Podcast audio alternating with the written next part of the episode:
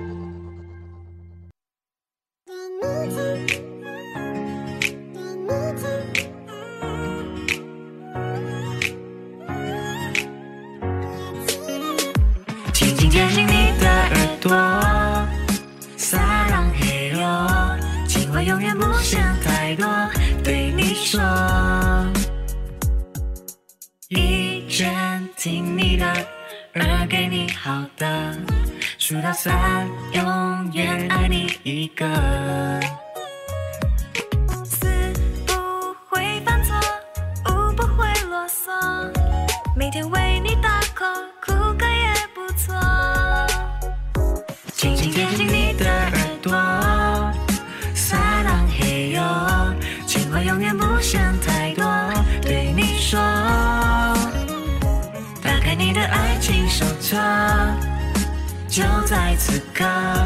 为你唱了专属情歌，要记得。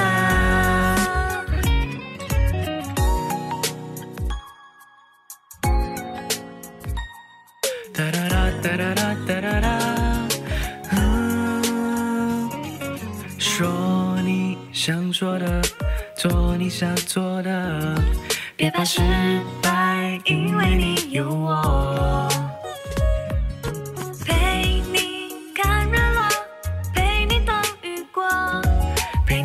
非常。我。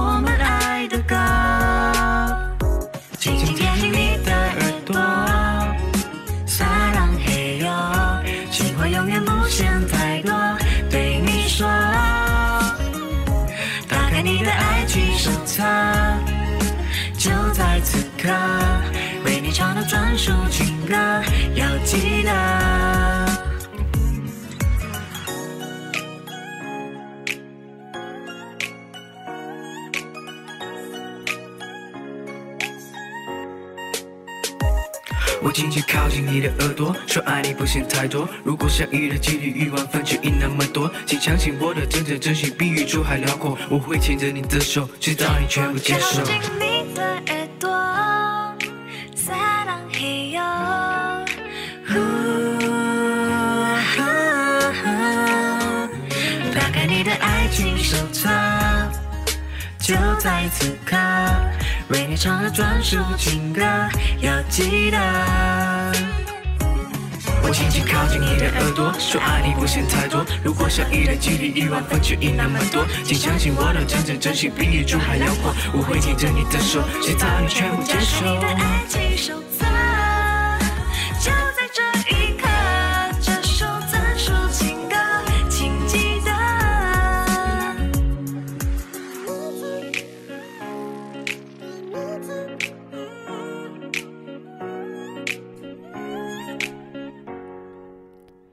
วัสดีค่ะ ยินดีต้อนรับคุณผู้ฟังเข้าสู่รายการ i n s i ซต์อาเซียน ดิฉันชลันทรโยธาสมุทรวันนี้ทำหน้าที่ดำเนินรายการนะคะ การประท้วงฮ่องกงเข้าสู่สัปดาห์ที่ 18 แล้วก็ยังเดินหน้าต่อเนื่อง ด้านหนึ่งหลังจากการประกาศใช้กฎหมายห้ามใช้หน้ากากปิดบังใบหน้าเมื่อเข้าร่วมการชุมนุม ดูเหมือนว่าจะไม่ค่อยเป็นผลเท่าไหร่ เพราะว่าเกิดกระแสต่อต้านจากผู้ชุมนุมนะคะ แล้วก็มีผู้ชุมนุมมาร่วมชุมนุม มากขึ้น หลายพื้นที่กลายเป็นการเกิดจลาจลนะคะ มีผู้ประท้วงถูกจับกลุมจากการฝ่าฝืนกฎหมายแล้วเนี่ยมากกว่า 70 คน ซึ่งในวันเสาร์อาทิตย์นี้ก็จะมีการชุมนุมต่อเนื่องนะคะ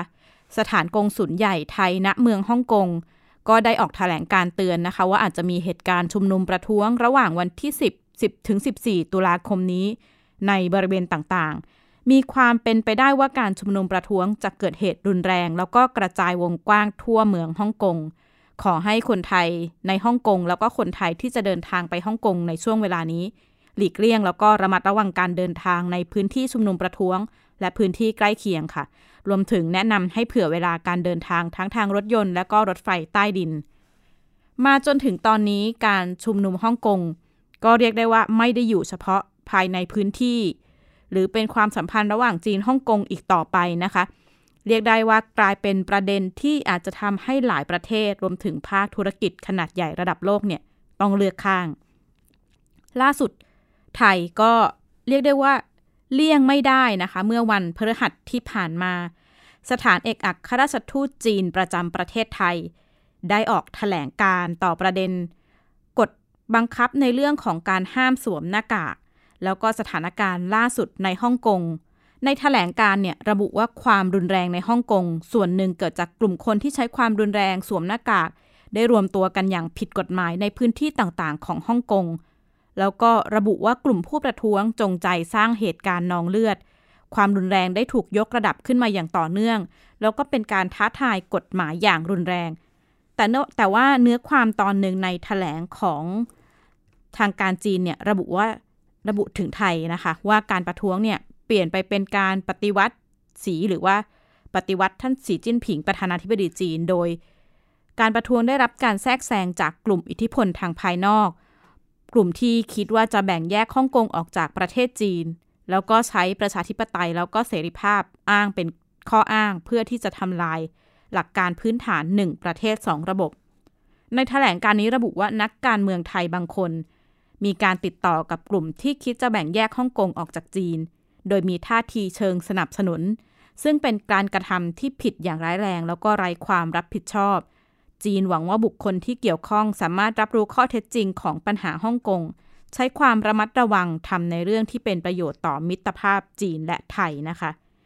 ถือเป็นท่าทีแล้วก็ถแถลงการที่ชัดเจนของทางการจีนต่อไทย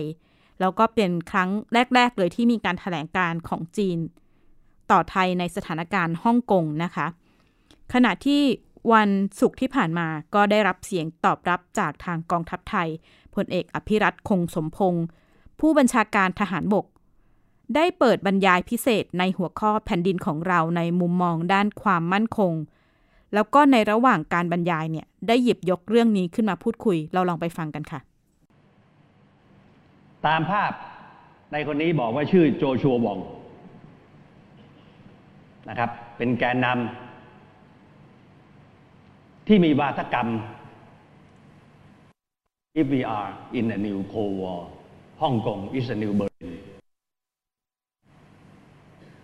ผมไม่ได้พูดเอง พูดทำไมผมถึงค้างภาพในคนนี้ไว้หนึ่งฮ่องกงเป็นประเทศที่เป็นเกาะนะครับ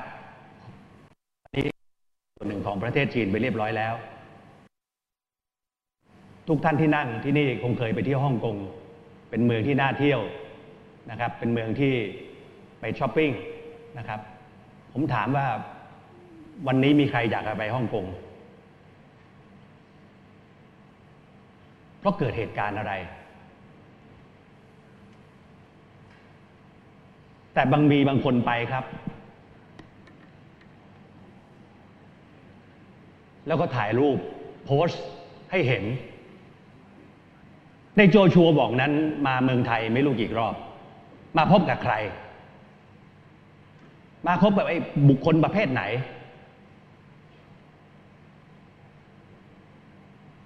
การพบกันนั้นมีวาระซ่อนเร้น วางแผนคบคิดทำอะไรกันอยู่หรือเปล่า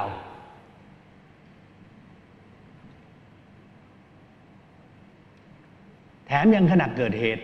ที่ฮ่องกงมีความวุ่นวาย ไปเยี่ยมเหมือนกับให้กำลังใจ ให้การสนับสนุน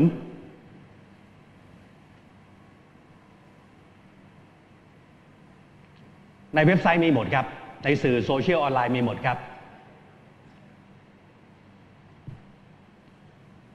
ฮ่องกงนั้นสถานภาพทางภูมิศาสตร์ของฮ่องกงนั้นเป็นเกาะท่าน ฮ่องกงนะครับเคยเป็นอาณานิคมของสหราชอาณาจักรก็คืออังกฤษนะครับหลังจากหมดข้อตกลงเช่า แล้วก็บัตรนี้ก็เป็นของจีนนะครับ ที่ผมพูดสภาพทางภูมิศาสตร์เพราะอะไร แตกต่างกับประเทศจีนผิดหยุดครับแตกต่างกับประเทศไทย ซึ่งเป็นพื้นแผ่นดินเดียวกัน มีอาณาเขตดินแดนติดต่อกับประเทศต่างๆ ของฝ่ายความมั่นคง ระดับโลกนะครับระดับโลก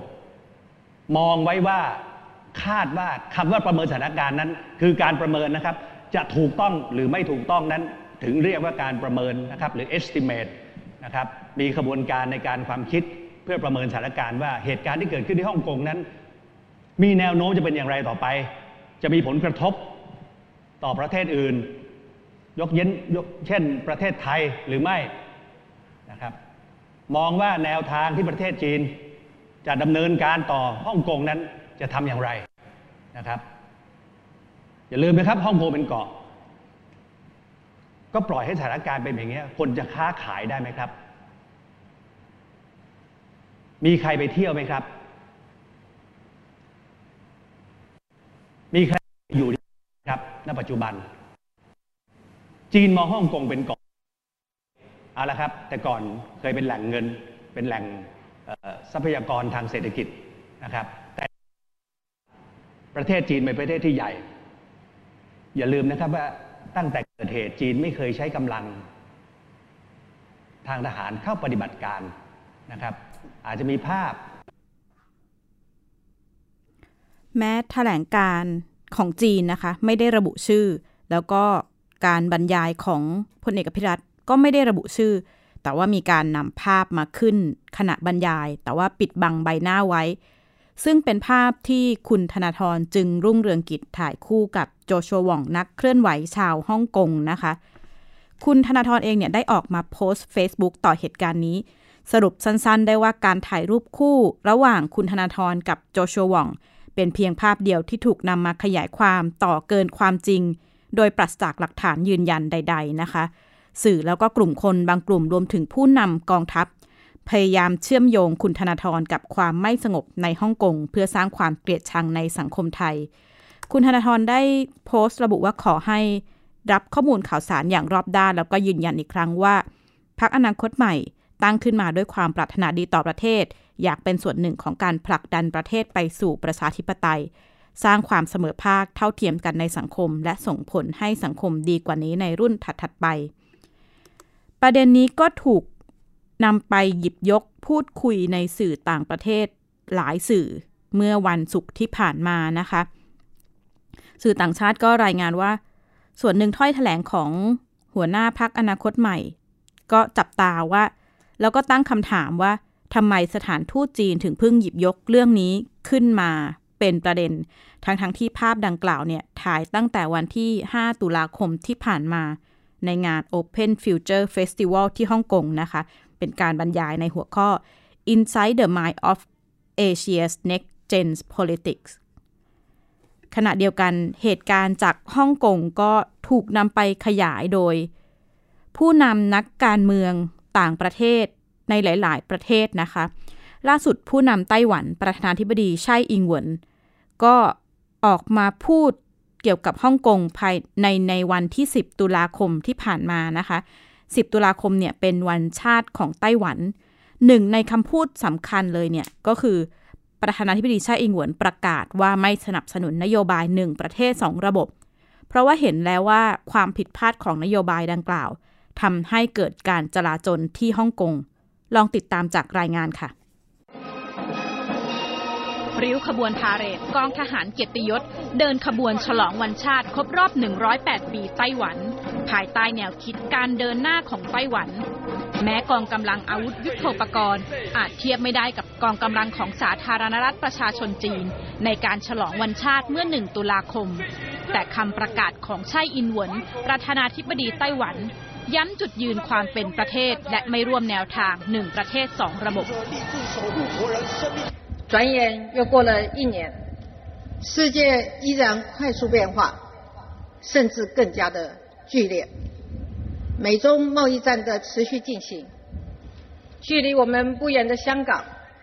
因为“一国两制”的失败，正处于失序的边缘。尽管如此，中国依然以“一国两制”台湾方案不断的威胁我们，并且采取各种文攻武吓、强烈挑战的区域的稳定以及和平。 ประธานาธิบดีไต้หวัน ปฏิเสธนโยบายหนึ่งประเทศสองระบบของจีน และประกาศความสำเร็จในการพัฒนาเทคโนโลยีป้องกันประเทศขั้นสูง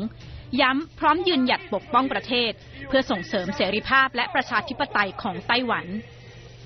แถลงการของไช่อิงหวนปฏิเสธไม่ได้ว่ามุ่งตอบโต้แถลงการของประธานาธิบดีสีจิ้นผิง ผู้นำจีนที่แถลงนโยบายรวมชาติ และสร้างความเป็นหนึ่งเดียวในวันชาติจีน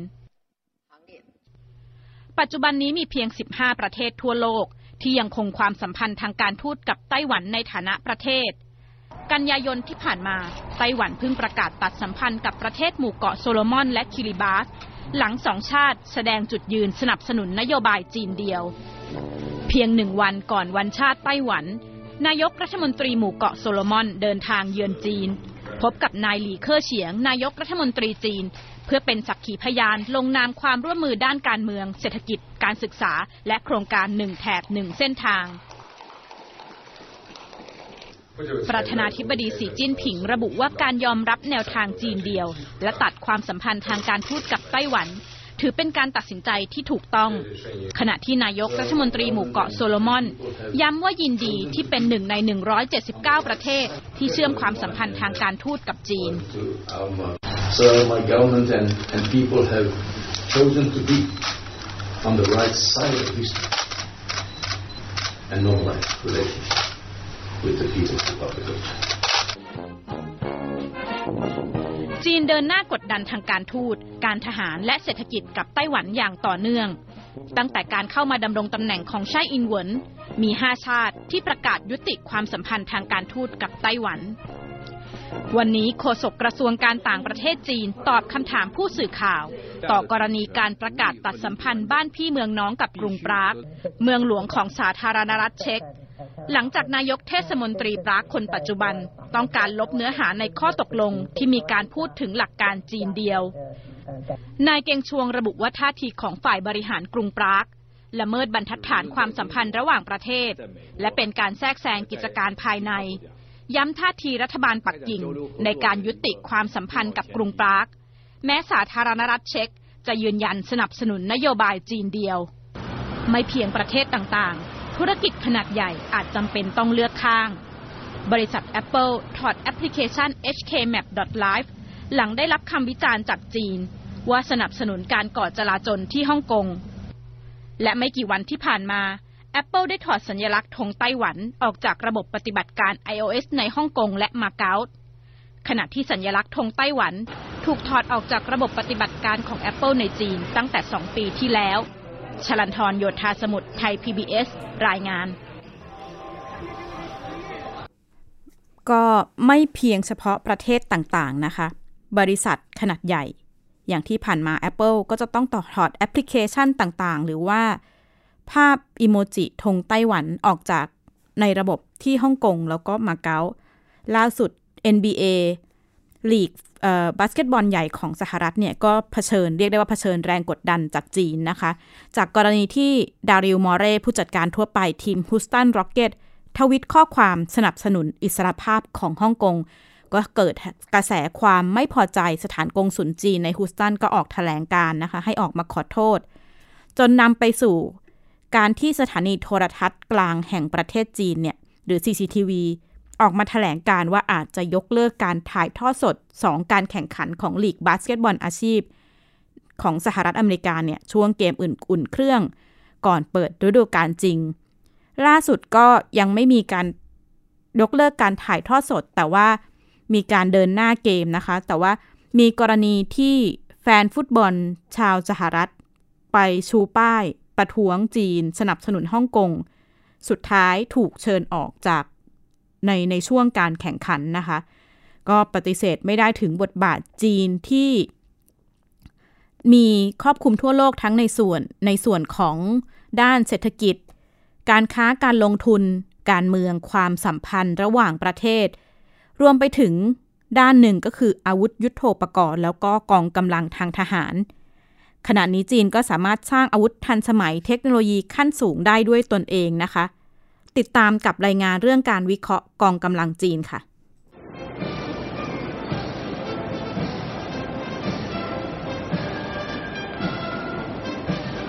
เครื่องบินรบแปลอักษรเลข 70 เพื่อฉลองวันชาติจีนอย่างยิ่งใหญ่ กองกำลังทหารกว่า 15,000 นาย คัดเลือกความสูงใกล้เคียงกัน เดินขบวนนำอาวุธยุทโธปกรณ์ 580 ชิ้น และอากาศยานกว่า 100 ลำ สร้างความตื่นตาตื่นใจให้กับผู้ร่วมงาน และเผยแพร่ผ่านสื่อทั่วโลก สื่อความหมายที่ชัดเจนจากขบวนพาเหรดทางทหาร เพื่อแสดงความยิ่งใหญ่ให้คนในประเทศได้เห็น และส่งสัญญาณไปยังต่างประเทศถึงความก้าวหน้าทางการทหารของจีน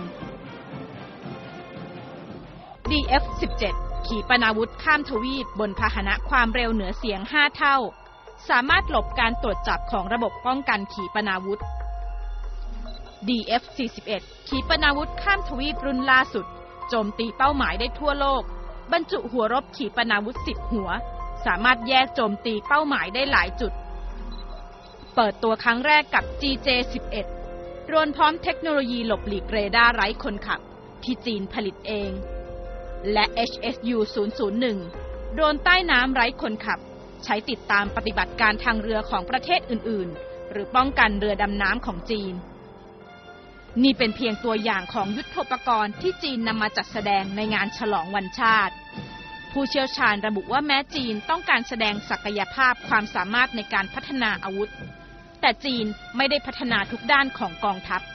บางชนิดที่จีนถือว่าเป็นยุทธศาสตร์ อันนี้เราพยายามอ่าน ว่ายุทธศาสตร์อะไรก็คือ ครอบครองอวกาศได้มากขึ้น แล้วก็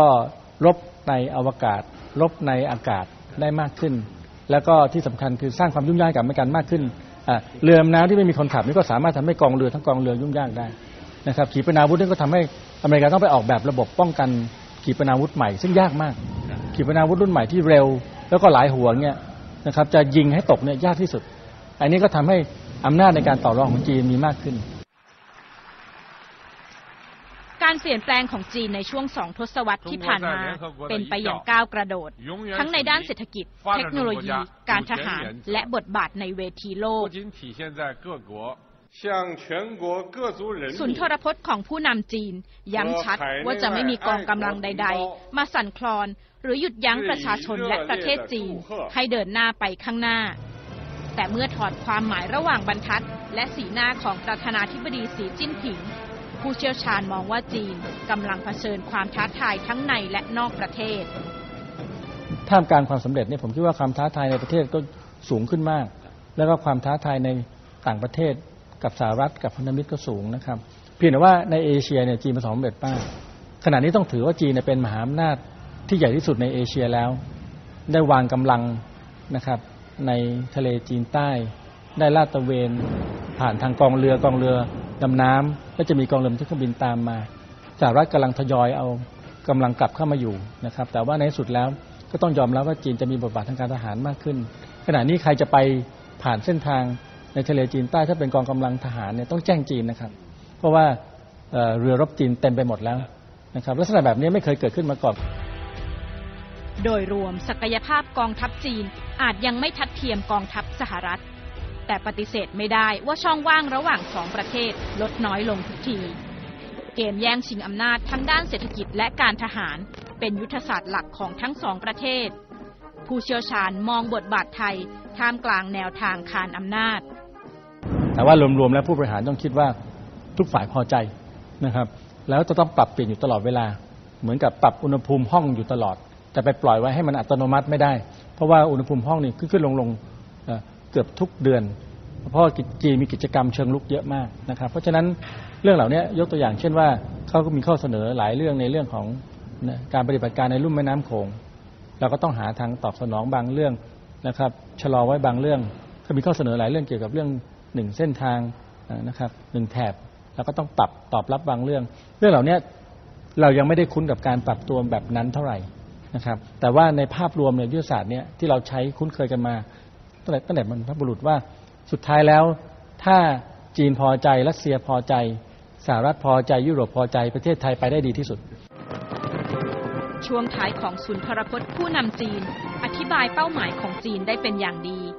ประธานาธิบดีสีจิ้นผิงกล่าวว่า จีนเมื่อวานนี้ถูกจารึกไว้ในประวัติศาสตร์ของมวลมนุษย์ จีนณวันนี้อยู่ในมือของชาวจีนนับร้อยล้านคน และจีนในวันพรุ่งนี้ ย่อมจะดีงามยิ่งยิ่งขึ้นไป ชลันทรโยธาสมุทรข่าวเจาะย่อโลกไทย PBS รายงาน